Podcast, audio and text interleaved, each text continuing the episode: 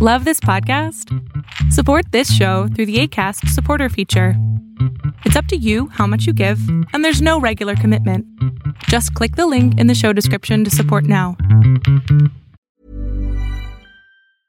Life is full of awesome what ifs, and some not so much, like unexpected medical costs. That's why United Healthcare provides Health Protector Guard fixed indemnity insurance plans to supplement your primary plan and help manage out of pocket costs. Learn more at uh1.com. Ever catch yourself eating the same flavorless dinner three days in a row? Dreaming of something better? Well, HelloFresh is your guilt free dream come true, baby. It's me, Keke Palmer. Let's wake up those taste buds with hot, juicy pecan crusted chicken or garlic butter shrimp scampi. Mm. Hello Fresh. Stop dreaming of all the delicious possibilities and dig in at HelloFresh.com. Let's get this dinner party started. There's never been a faster or easier way to start your weight loss journey than with PlushCare. PlushCare accepts most insurance plans and gives you online access to board-certified physicians who can prescribe FDA-approved weight loss medications like Wegovy and Zepbound for those who qualify. Take charge of your health and speak with a board-certified physician about a weight loss plan that's right for you. Get started today at plushcare.com slash weight loss. That's plushcare.com slash weight loss. plushcare.com slash weight loss. Nick, today's episode of the pod is presented by Stamps.com. Since 1998, Stamps.com has been an indispensable tool for nearly 1 million businesses. I know you you use Stamps.com. I do. I do. Look, look, love stamps, don't love the post office. N- That's always does. been my story. I, I know, does. sadly. Yeah. Yeah, I mean, uh, it's it is true. I mean, like stamps.com brings the services of the US Postal Service and UPS shipping right to your computer. The other day, I, I remember uh, our old apartment back in Florida, they needed me to mail them something. And I was like, you guys can't do this over uh, Zelle, email, any other communication tool that we have. And they were like, no, can you please mail it to us? So I'm like, great. Now I got to go get a stamp. Where am I getting the Mm. Mm-mm, that's Mm. right. That's right, Nick. That's what the copy here says. Says tell a story. I'm telling you a story. Listen, folks, whether you're in office sending invoices, a side hustle Etsy shop, which I bet you Nick's wife probably has, or a full-blown warehouse shipping out orders, stamps.com will make your life easier. All you need is a computer and a standard printer, Nick. No special supplies or equipment. Within minutes, you're up and running, printing official postage for any letter, any package, anywhere you want. And you'll get an exclusive discount on postage and shipping from UPS and the US Postal Service. So once your mail is ready, just schedule a pickup, drop it off. No traffic, no lines, cut the confusion out of shipping. With stamps.com new rate advisor tool, you can compare shipping rates and timeline to easiest easily find the best option. Never go to the post office again. All you got to do is just go to stamps.com, click on the microphone at the top of the homepage, and type in POD. That's promo code POD at stamps.com. Never go to that post office again, folks.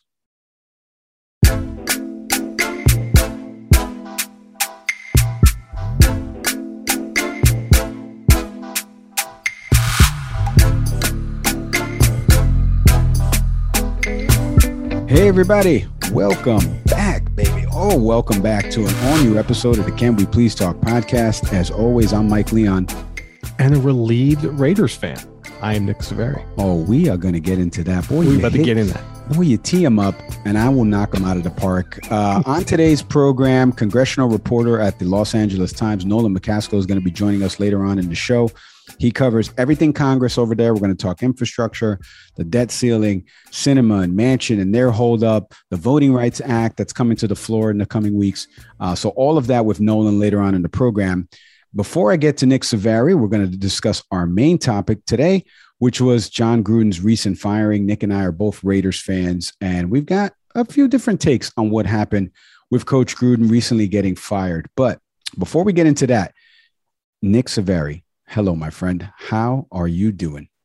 I'm good, man. I'm, I'm not gonna lie. I'm a little tired too, not from so much the stories now, but um, but I'm good, man. I'm I'm back. I'm back on the grind, working with principals. That's another group I tar- are doing my coaching, you know, in addition to working with various schools. And the work's rewarding as hell, man. But it's but it's grinding. You know, it's we're doing it. We're doing important work, my colleagues and I. So uh, it takes its toll. You know, also taking care of the kids and um, being safe in these pandemic times. So it adds up. So I'm I'm tired, but tired, but uh, but here, you know, right. So, a good tired.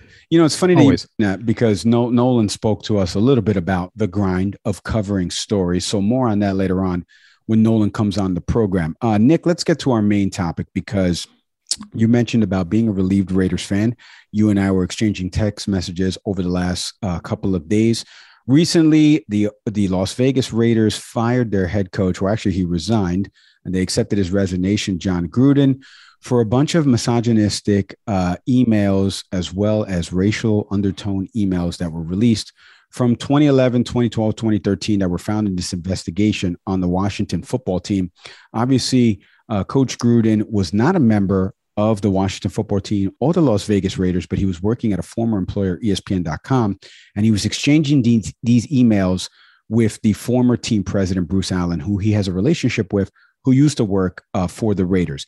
Take a listen to this clip of the summation of what happened in this email scandal. But first, we're going to get to that stunning news from the NFL, and it involves Jon Gruden. He has resigned as head coach of the Raiders following a New York Times report that he wrote emails over a nearly 10 year period that included misogynistic, transphobic, and anti gay language. Now, the Times report came days after emails from Gruden surfaced that included a racist comment about NFL Players Association Executive Director DeMaurice Smith. Here are the details from the Times report. In one of those emails, he called NFL Commissioner Roger Goodell a homophobic slur.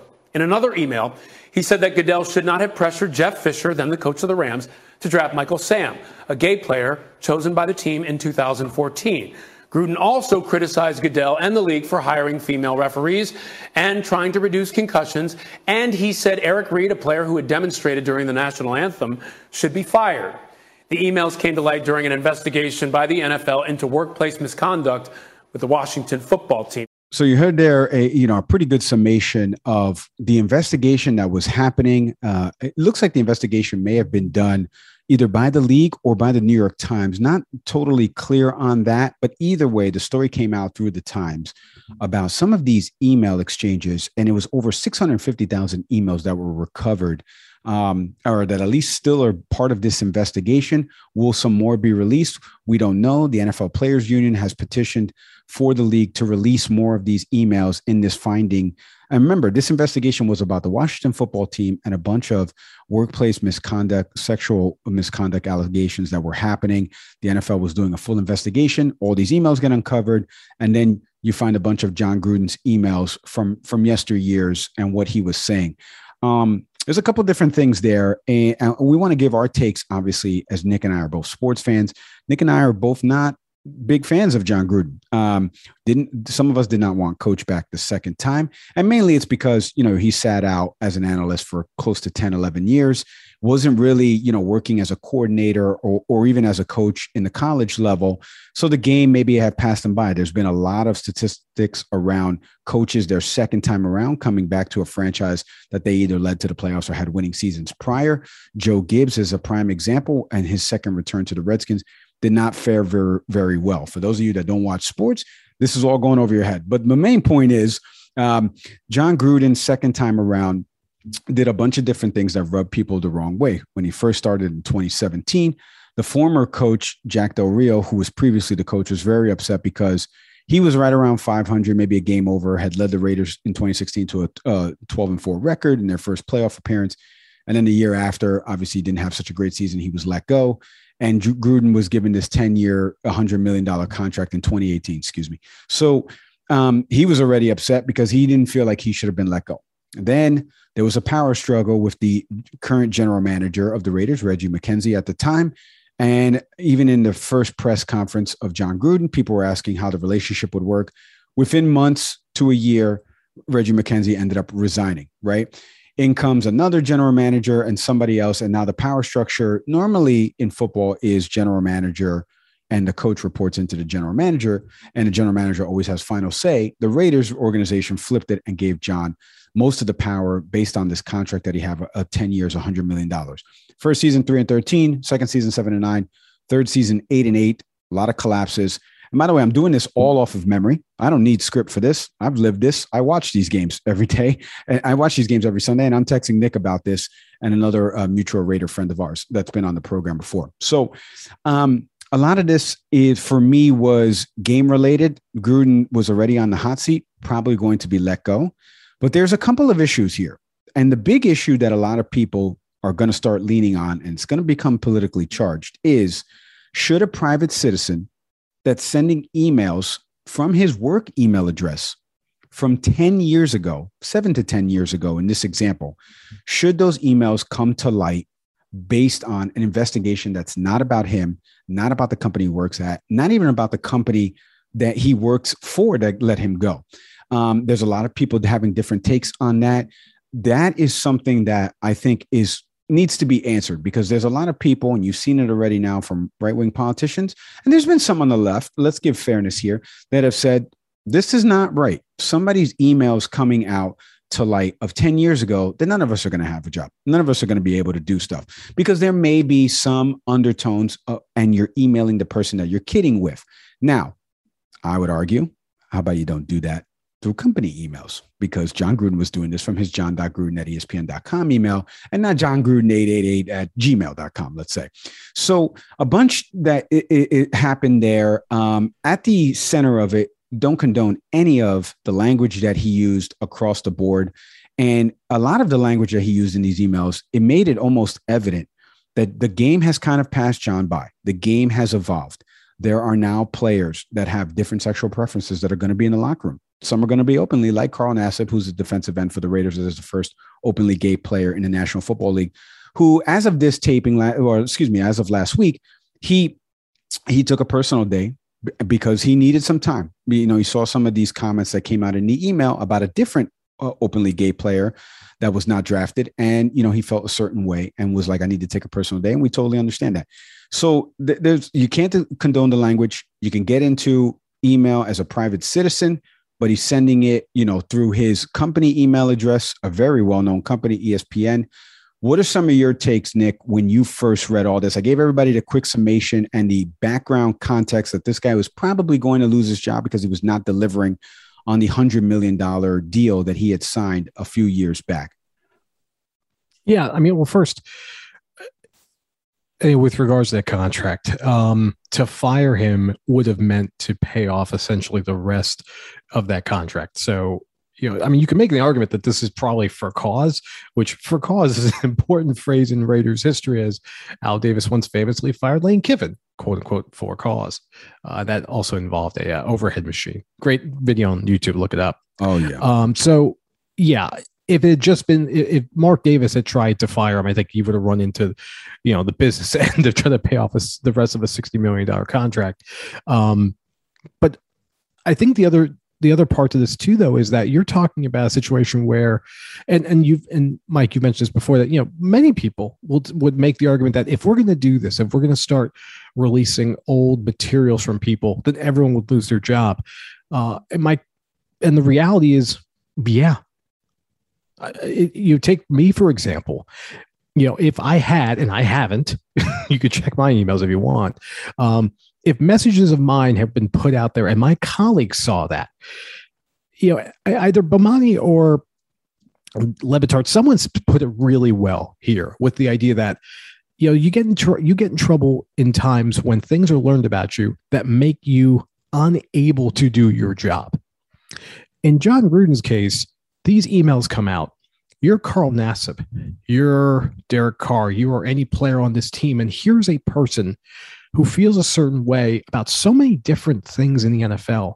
Um, this is this is a guy who's a leader of players who who basically, let's be honest for a minute, is running that organization. You know, the ratio actually player personnel decisions was 51%, Gruden 49%, Mayock.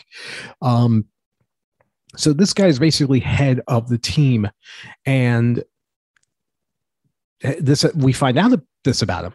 And and it's not so much that you know Jon's denying it or or Jon has even proven any evolution as a person. This is not someone that you know when like the Josh Allen thing we think about, who's the quarterback of the Buffalo Bills. You know when he was a teenager, had said some pretty offensive stuff, and then you know was able to own it and talk about how he's moved on from that. At time at the time, Allen's teenager. You know, it's still not not the thing you do, but a little bit more understandable. 10 years ago, and Jon Gruden's 49 years old. At 49, if these are the things that you believe, and you send them privately to people. An important detail, by the way, he didn't send them to himself. Other people read these messages, and then we still don't know necessarily how the, the response that they had. So here's a 49 year old person who has this feeling of who who has this feeling of misogyny, who's a bigot, who has a problem with women, who has a problem with homosexuals. We're supposed to trust him to run an organization? Just as a from a private company standpoint, the owner of the business has to go before him and say, dude, you got to go. The issue I've had with all this really began with the moment that the NFL suddenly announced that they were stopping the release of the emails. You know, that happened, I think it was Tuesday afternoon or Wednesday. And it seemed really just in stark contrast to what had just happened a few days ago. You know, Friday, you know, Friday of, you know, recently, um, these emails get released and we find out about, you know, about Gruden. And then, you know, we go with one message. It's almost like a trickle and then sort of a flood. You know, we find out how Gruden feels about, you know, current, um, you know, head of the players union, DeMaurice Smith, how he feels about him, which was definitely soaked in bigotry, you know, with an, an anti-black sentiment disguised in a description of DeMaurice, uh, like a part of DeMaurice Smith's body. But and then it just explodes to that this isn't the full extent of what Gruden believes about certain people. So he's got to resign. But then suddenly the NFL says, no, we're good. That's that's all we need to release. And Mike, that sounded eerily similar to me with the NFL getting rid of the tapes on the New England Patriots back in 2003 or 2004. There's something about the league being very careful about what it lets the public see. So then, so suddenly Gruden's gone, and he should be. But the subject of the investigation, the Washington football team, we're done. that's that's that's the end of it. All those people that were on those emails that were have had relationships with Jon Gruden, you know, that we've seen through that, nothing's coming out about them. More importantly, the owner of the Washington football team, Daniel Snyder, who was the reason that this investigation began because of how he led that organization. We're not hearing anything about it. And, and that's really where I'm going to end my sort of take on this because I think it's convenient to identify one person. And the way it's being reported, it's almost as though he's the fall guy here. And that's not the way to look at it. This is a bad employee who needed to go. Um, but there's more people that theoretically should be part of this of this coverage, uh, and the NFL is going to make that a lot harder.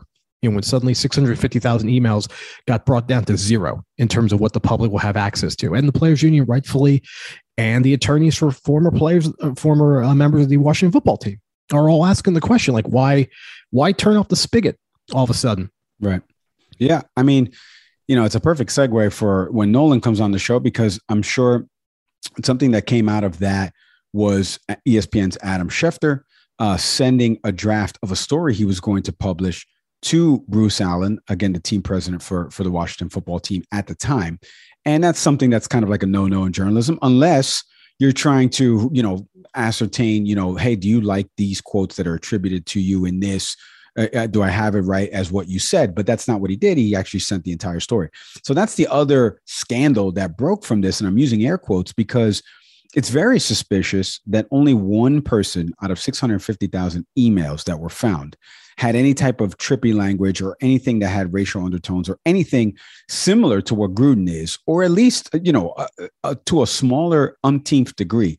That hasn't been uncovered yet. The NFL Players Union, like I mentioned, is petitioning for Roger Goodell to release more of this. You know, it leaves the door open for people that are, and I don't want to get into the conspiracy theories, but it leaves the door open for people that are believers in conspiracy theories to say, wait a minute, This guy, only one guy out of 650,000 emails was done. They released the story Friday before they play a big game that they're favored in Sunday.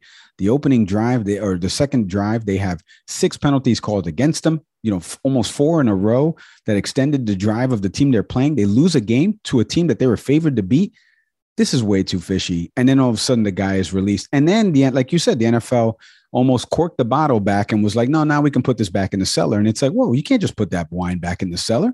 This thing's great. Like, I mean, great in terms of it's being released, and like we, there's a lot of news here to cover. So, um, more on that in the coming weeks. We're going to have some fantastic reporters on that covers some of this stuff and other sports news that that has been happening because there's a lot that's crossing over into the news sector, specifically about the NBA vaccinations and Kyrie Irving that we've covered on this show. Uh, there was that scandal that happened in the, in the women's soccer league, so we're going to have some fantastic reporters coming on to cover that. Speaking of fantastic reporters, when we come back after the break, Nolan McCaskill from the Los Angeles Times is going to break down everything that's happening in Congress. This is something you'll want to listen to, folks. We're back after the break. Nicky boy, today's episode of the podcast is presented by Podgo. You know who Podgo is, Nick? Of course I do.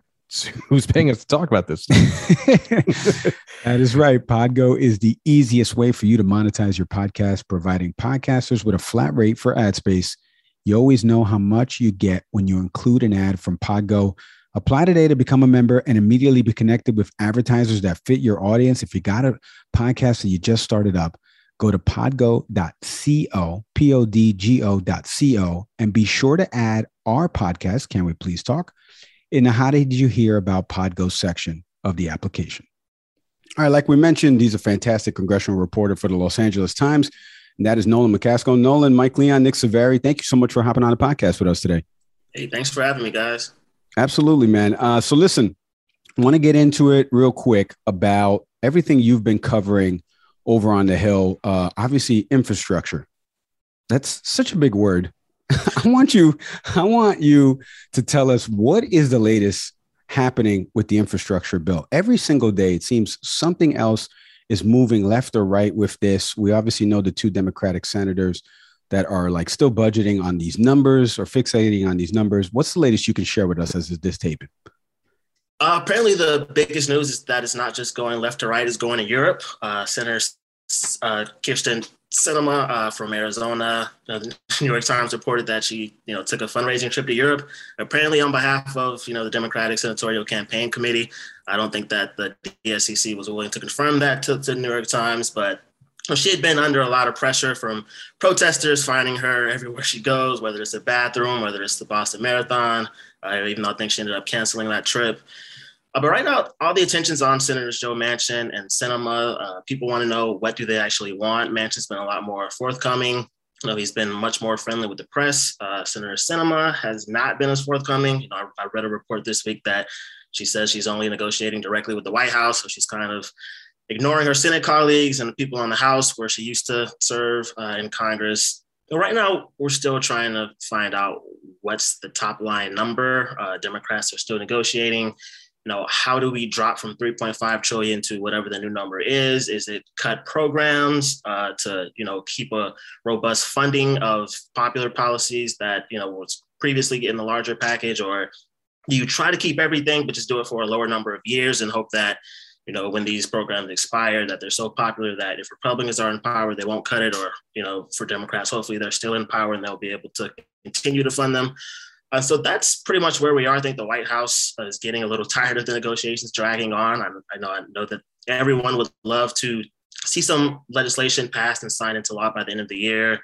Uh, Democrats have set a new October 31st deadline. Reporters are hoping we're not spending Halloween inside the halls of Congress, but we'll see how that goes. I mean, when I talk to people, no one really knows what the end result will be. I mean, people are pretty optimistic that you know these two bills will both pass. The question is, when, you know, what's the top line number? Uh, what do these programs look like? Does anything get cut? I know how long is the funding?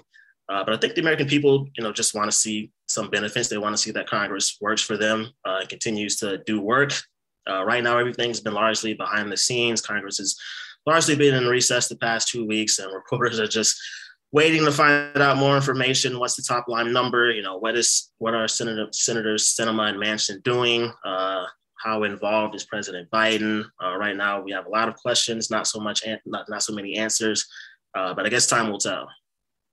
Nolan, do you get the sense that Democrats will get no support from any of the 50 Republicans, hence the um, just the dealing constantly and trying to hear out what Senators Manchin and Sinema uh, are, are asking for? No, the bipartisan infrastructure bill did have bipartisan support from Republicans in the Senate. Uh, seems like members of the House Republican caucus are sort of backing off that because the two bills are linked together, and they don't want to, you know, say that they supported one bill, knowing that Democrats were going to go it alone and, you know, pass trillions of dollars worth of more spending. Uh, so this entire reconciliation process is supposed to be, you know, purely Democratic in the Senate. You know, 50 member vote plus VP Kamala Harris coming in to break a tie. Uh, we're likely to see the same thing uh, in the House. I don't think that Republicans will be willing to put their name on such a massive spending bill. Uh, but if the programs do prove popular, I wouldn't be surprised if you see members touting how there are benefits in these bills for their constituents. Uh, but I don't think that they plan to vote along with uh, the Democrats, especially in any large numbers. The previous president, you know, Trump obviously uh, hinted at supporting challengers of members of his party when they didn't support him. Do you get any indication that Biden or Pelosi, for that matter, are uh, exploring in any way potentially trying to throw support toward a opposing candidate for either senator? Uh, I don't think so. Uh, Joe Biden is definitely a creature of the Senate, so he knows Joe Manchin. Uh, he's he was in that chamber for I think at least six terms, so you know that's 36 years. Uh, he knows the body well. He knows how to legislate. Uh, I think he understands that Joe Manchin is the most conservative Democrat in the Senate. He's obviously not going to vote the same way Bernie Sanders is. He has an entirely different constituency you know, Manchin is someone who's not up for reelection until I believe 2024. You know, he's in a very conservative state. Uh, Democrats believe he's probably the only Democrat who could, you know, keep that Senate seat. So when it comes to power and who has it, uh, you know, Joe Biden and Nancy Pelosi and Chuck Schumer, they have to lean on Joe Manchin because when you look at the Senate right now, it's a pure 50 50 split. Uh, and that means that you have to appease Joe Manchin. You have to make sure that whatever legislation you're passing or talking about that you know he's comfortable with that because he he's someone who believes in the old school bipartisanship. That's something that biden believes as well. And then these are we're, we're talking about pretty pure politicians. Trump came in to shake things up. He definitely did that. He's still trying to do that. He's threatening to support primary challenges to people who supported his second impeachment. You know, he goes off on Mitch McConnell and calls him names. Uh, he loves Kevin McCarthy, apparently. He calls him my Kevin. Uh, but with Nancy Pelosi and Joe Biden, uh, we see that they're much more mature figures. They're not willing to stoop that low. You know, Joe Biden may use tough words, but his tough words don't really compare to uh, the rhetoric that we saw from uh, the Trump administration. You know, it's funny. I, I was going to ask you something totally different, but I want to stay on that because you know, I, I, before you hopped on, we mentioned you worked at Politico, and now obviously you're at the Los Angeles Times. Uh, covering the administration previous, have you ever seen anything like that? You know, specifically for people that like Nick and I, and other people that watch the, the different news outlets. Um, they may see something and say, "Well, that's pretty crazy," but then if I watch it on a different network, it's slanted this way and that way. For somebody that's been covering uh, the different congressional leaders and presidents. Like, what was it like covering a lot of this stuff? Like, was there any day where you were just like, well, that's a little bit crazy. I've never seen that. It was exhausting to say the least, but you know, a, a lot of DC reporters made their name during the Trump administration. It was a place where people would talk to you. They tell you unbelievable things that you know we've often found out were true, even though the president started smearing reporters and smearing outlets and just crying fake news uh, but just it was just a remarkable pace of news that was coming out of the Trump administration. You've got the Muslim travel ban, uh, so many investigations and probes and questions of ethics with the Trump Hotel at the old post office. He's got family in the White House, uh, you know, ex-wives talking about this and that, family members writing books, and now post-administration, you've got a bunch of former staffers you know, sort of changing everything about them and, you know, sort of going to the other side. At one point, you had Anonymous, you know, pinning an op ed in the New York Times. So the Biden administration has been much calmer. Uh, the Trump administration, I was a breaking news reporter at the time, so I spent a lot of time following his tweets. I got tweet notifications and I had two phones and an Apple Watch. So I got so many buzzing notifications that were driving me crazy. Sometimes, you know, they would wake me up instead of my actual alarm, and it's like, what is he talking about this time? Uh, so, so for Covfefe. Yeah, you were up for Covfefe. That's right. Time. Uh, I did end up traveling with the uh, with President Trump on Air Force One one time, and that happened to be the day that he like flew to Manhattan, or no, he flew on Long Island. Uh, ended up sort of endorsing police brutality. You know, came back to Joint Base Andrews. I remember standing under the wing of Air Force One. It was raining. Reporters trying to stay dry. Uh, my first time on the plane, so like I'm wondering why we're still waiting here and you know not going back to, to the White House. Then my phone buzzes. You know, I check it and realize you know, we're stuck in the rain right now because the president of the United States is tweeting that he's firing his chief of staff and promoting his Homeland Security secretary. So that was a very bizarre experience on the ground, being, you know, right next to Air Force One, standing on the wing of the plane and realizing that this is a president who really does put Twitter first and prioritize this as communication. And it's just hard to hard to put into words. Yeah. Well, my man getting an umbrella. That's all I'm saying. Yeah, yeah seriously. Um, so let me ask you. Let's get back to what's actually happening now in D.C. Um, I read recently. I think Purple Room Politics reported something about uh, Senator Majority Leader Chuck Schumer is going to bring up a voting rights bill. And I think that's backed by uh, Senator Manchin uh, in the coming weeks, or may even be next week. Um, so, what's the latest in terms of voting rights legislation being passed at the federal level. You know, we've had a couple reporters from different states, specifically in Florida and in Texas, talking about some of the voting rights legislation, specifically in Texas with Elizabeth Findell from the Wall Street Journal, who came on, talking about what was passed there and what it kind of restricts. But what can be done at the federal level, and what's the legislation that's coming before that that Schumer's bringing? Uh, so the the legislation Senator Schumer was talking about, I believe, is called the Freedom to Vote Act. It does have support from Joe Manchin, which is very important in terms of Democrats having the ability to, you know, have uh, united support among their caucus. Uh, I don't think that Republicans will be behind this. This is a bill that basically sets some national voting uh, standards. So it wants to have like a mandatory minimum of two weeks early voting, automatic voter registration, and wants to make election day a holiday so that you know people have more access to get to the polls. Uh, obviously, what we're seeing with a lot of Republican-led legislatures across the states is they want to restrict access. They want to make it more difficult. You know, they're saying that they're doing this in terms of voter integrity. They're pointing to the 2020 election and Trump's claims of fraud, which we all know are false. Uh, but it's just been building and building. We, we saw what happened with Georgia. We saw what happened in Texas. Uh, Arizona, I believe, is pushing legislation. Many other states are doing this as well.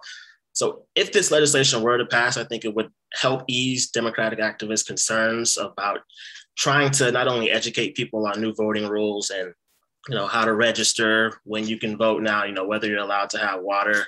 Uh, this would do a lot of things to sort of combat some of the legislation that we're seeing try to restrict voting. But it seems to me like seems to me like this would be more of a show vote. I don't think that there are 10 Republicans who would go along with this, and then I think it'll just continue to you know stir up conversations about the legislative filibuster and whether that's something that Democrats should try to do away with.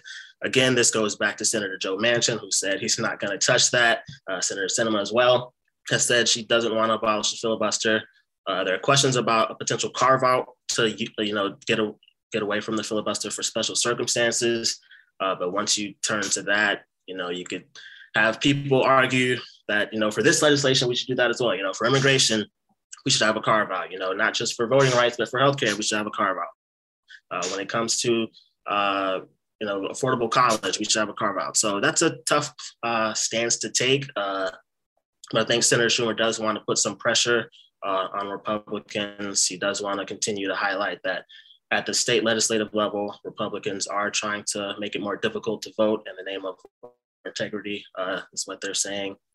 But it does just seem like this is more of a messaging stunt versus an effort to actually pass legislation. Because again, I don't think that there are 10 Republican senators in the chamber who would, who would back this next week. Moving over to a more sexier topic budget reconciliation. Oh, yeah. Oh, yeah. Where's, where's our music? I don't no, know. I'm going to play it in post. Our, our, our, budget got cut on that? Okay. Yeah. Nolan, take us through take us through what that concept is. Like right now, we're talking about the debt ceiling and whether it's raised and what's going on there. What do you know about it? And just educate our audience about what does that mean from a legislative standpoint? So essentially, this is a budget maneuver that allows the party in control in the Senate to skirt the filibuster uh, to pass a policy. So, like my first experience with this process was, I believe, when Republicans were trying to repeal Obamacare, even though they didn't have a plan uh, to replace it with. Uh, so I was watching that debate at the time uh, during the Trump administration when he was in the White House. Uh, sort of been something that you know both parties have tried to use more and more. I believe that the Democrats got a ruling that they could actually use it more than once per year. But essentially, you know, it has to hit some certain budget conditions. But largely, the essence of it is to be able to pass a policy uh, with just 50 votes, because obviously Democrats don't have much more than that.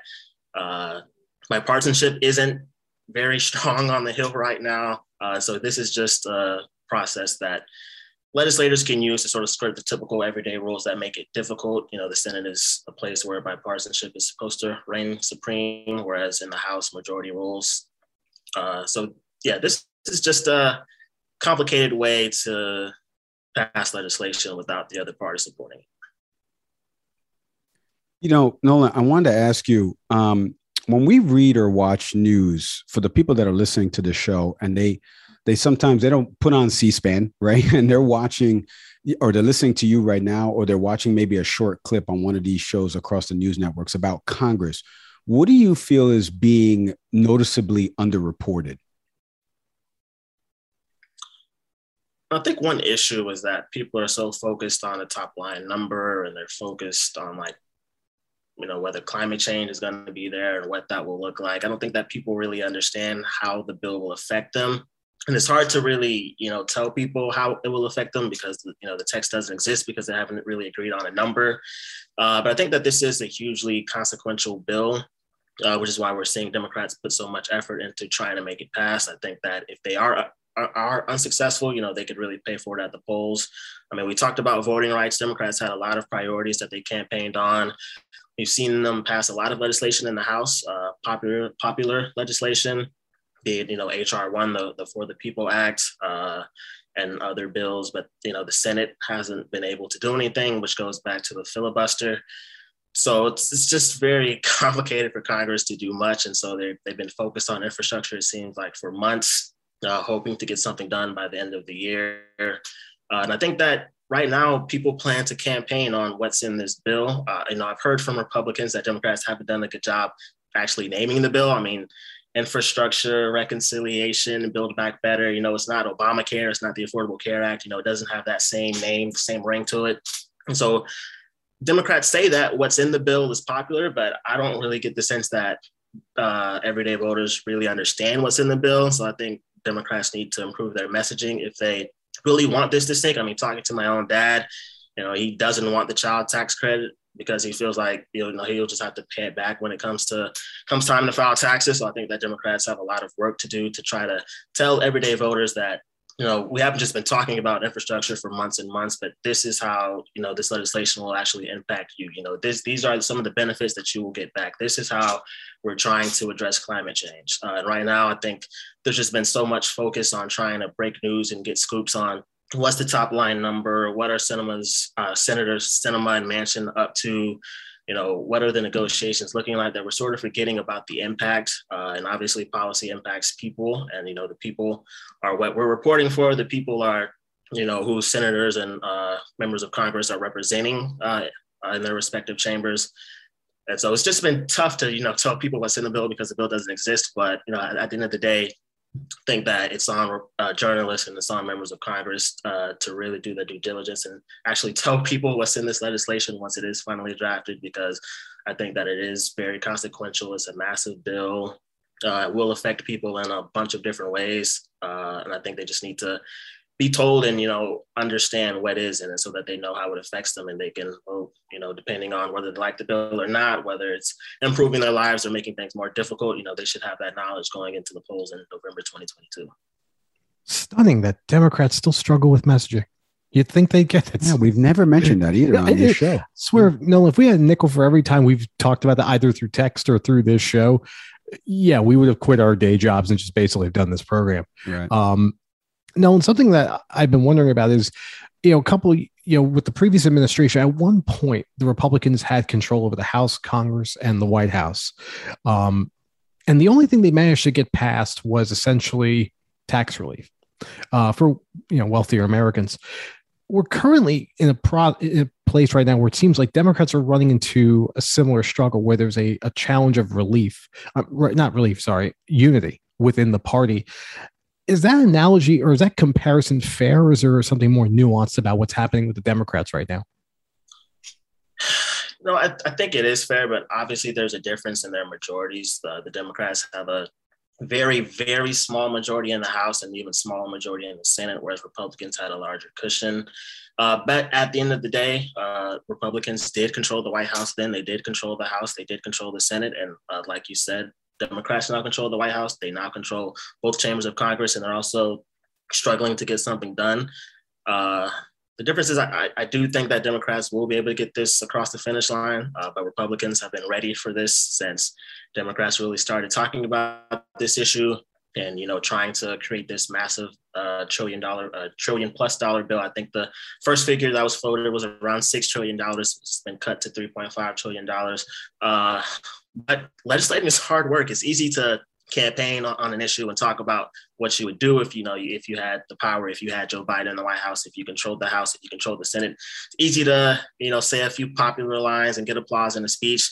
Much harder to get every member of your caucus to get behind provisions in a bill that affects so many different people and constituencies.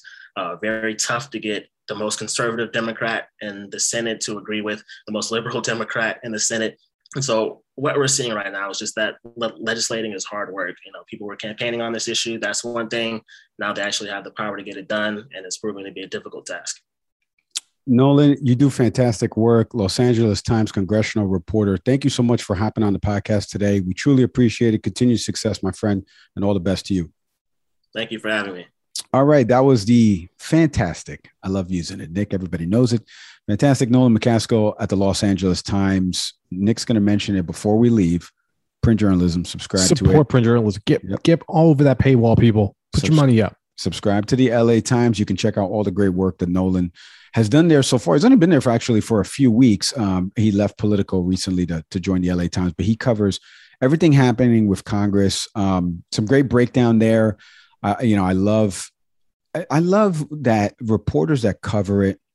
You can tell right away if they know what they're talking about. Specifically, you know, there could be some uh, some reporters that disconnect from it. Hey, you know, this is my job. I'm just covering it. I'm getting quotes. I'm meeting with a source, and I'm writing a story, right? And and then that's it. And I really disconnect, or I don't really engage in everything civically. He told you a story about about his dad, and you know, and the and the child tax credit. So like you can tell, obviously he's civically engaged, but also you can tell he knows what he's talking about in terms of covering it. Um, what were some of your takeaways uh, from what Nolan's been reporting on, and then you know what's happening, uh, you know, through Congress? yeah i mean i think i think the most important point is the one you just said you know like any good print journalist or any good journalist you know Nolan sticks to his beat. Like if he's getting into a place where this is this is not his bag, he's, he's open to talking about that. About about and you know he's not he's not like some of these talking heads that we've seen on ESPN or any news network that will just run at the mouth about pure nonsense. No one knows what he's talking about, as is true for any any journalist we've had on this program. Uh, but yeah, the takeaways for me is just I think his positivity is what stands out to me. Um, he had mentioned a couple of times that he he remains pretty positive that you know we're going to see an infrastructure bill um, get get to the finish line, as Nolan put it. Um, obviously, I think for any any any American, I think that's that's good to hear. Um, but I think his I think his breakdown of really what the split looks like in the Senate and you know why are Democrats working so hard with um, Senators Manchin and Sinema to try to figure out where is you know where is that that line of acceptance for them as it relates to um, the infrastructure bill. We know with Senator Manchin, like there's essentially a dollar amount that he's looking at, which I think at this point was something to the tune of like a trillion or 1.5 trillion that he's okay with. Uh, Senator Sinema, we're trying to still figure out, you know what it is that she wants. Um, you know, and Nolan does a great job of sort of explaining that, and more importantly, the the value of what the Democrats are doing with two members within their own party that there is no opportunity to go across the aisle to get support. Um, yeah, so those were those are my those are the biggest takeaways for me. Yeah, there's going to be a lot of news coming out over the next couple of weeks, and then as we get into the later months too, with the debt ceiling and how we meet that. Um, so follow the LA Times, follow Nolan McCaskill on Twitter or IG is a great follow there. You can get all the latest congressional news from Los Angeles Times. Speaking of good follows on Instagram, on Twitter, on TikTok, can we please talk podcast? Give us a follow. Uh, you can check this podcast audio platforms wherever you get your podcast Apple, Spotify, Google, YouTube. You want to watch the video clips, please subscribe to our YouTube channel. And in the audio podcast show notes, all right, wherever you're watching us, listening to us, there's always a link there for Patreon. Come on over and be a Patreon subscriber. Nolan was fantastic on Patreon. Told us a bunch of stuff that you you really want to hear. I'm not no joke about it. I know I'm I'm selling it, but it was really good when you really find out what it's like to balance that line of being a journalist and and somebody telling you something on the record versus telling you something off the record. So I would highly encourage head over to Patreon, take a listen to what Nolan said. As always, we thank each and every one of you for listening. Uh, we are off next week, but we'll be back next the following week with a brand new episode. I am Mike Leon. And grateful for print journalism and this program. I'm Nick Saveri. Thank you so much, everybody. We'll see you next time. Later.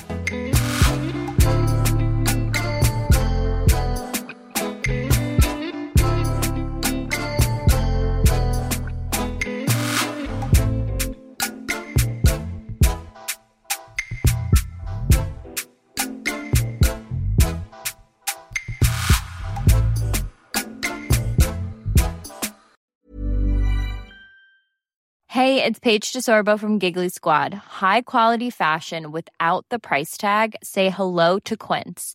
I'm snagging high-end essentials like cozy cashmere sweaters, sleek leather jackets, fine jewelry, and so much more. With Quince being 50 to 80% less than similar brands. And they partner with factories that prioritize safe, ethical, and responsible manufacturing. I love that. Luxury quality within reach. Go to quince.com slash style to get free shipping and 365 day returns on your next order. Quince.com slash style. Ever catch yourself eating the same flavorless dinner three days in a row? Dreaming of something better? Well, HelloFresh is your guilt-free dream come true, baby. It's me, Keke Palmer. Let's wake up those taste buds with hot, juicy pecan crusted chicken or garlic butter shrimp scampi. Mm. Hello Fresh. Stop dreaming of all the delicious possibilities and dig in at HelloFresh.com. Let's get this dinner party started.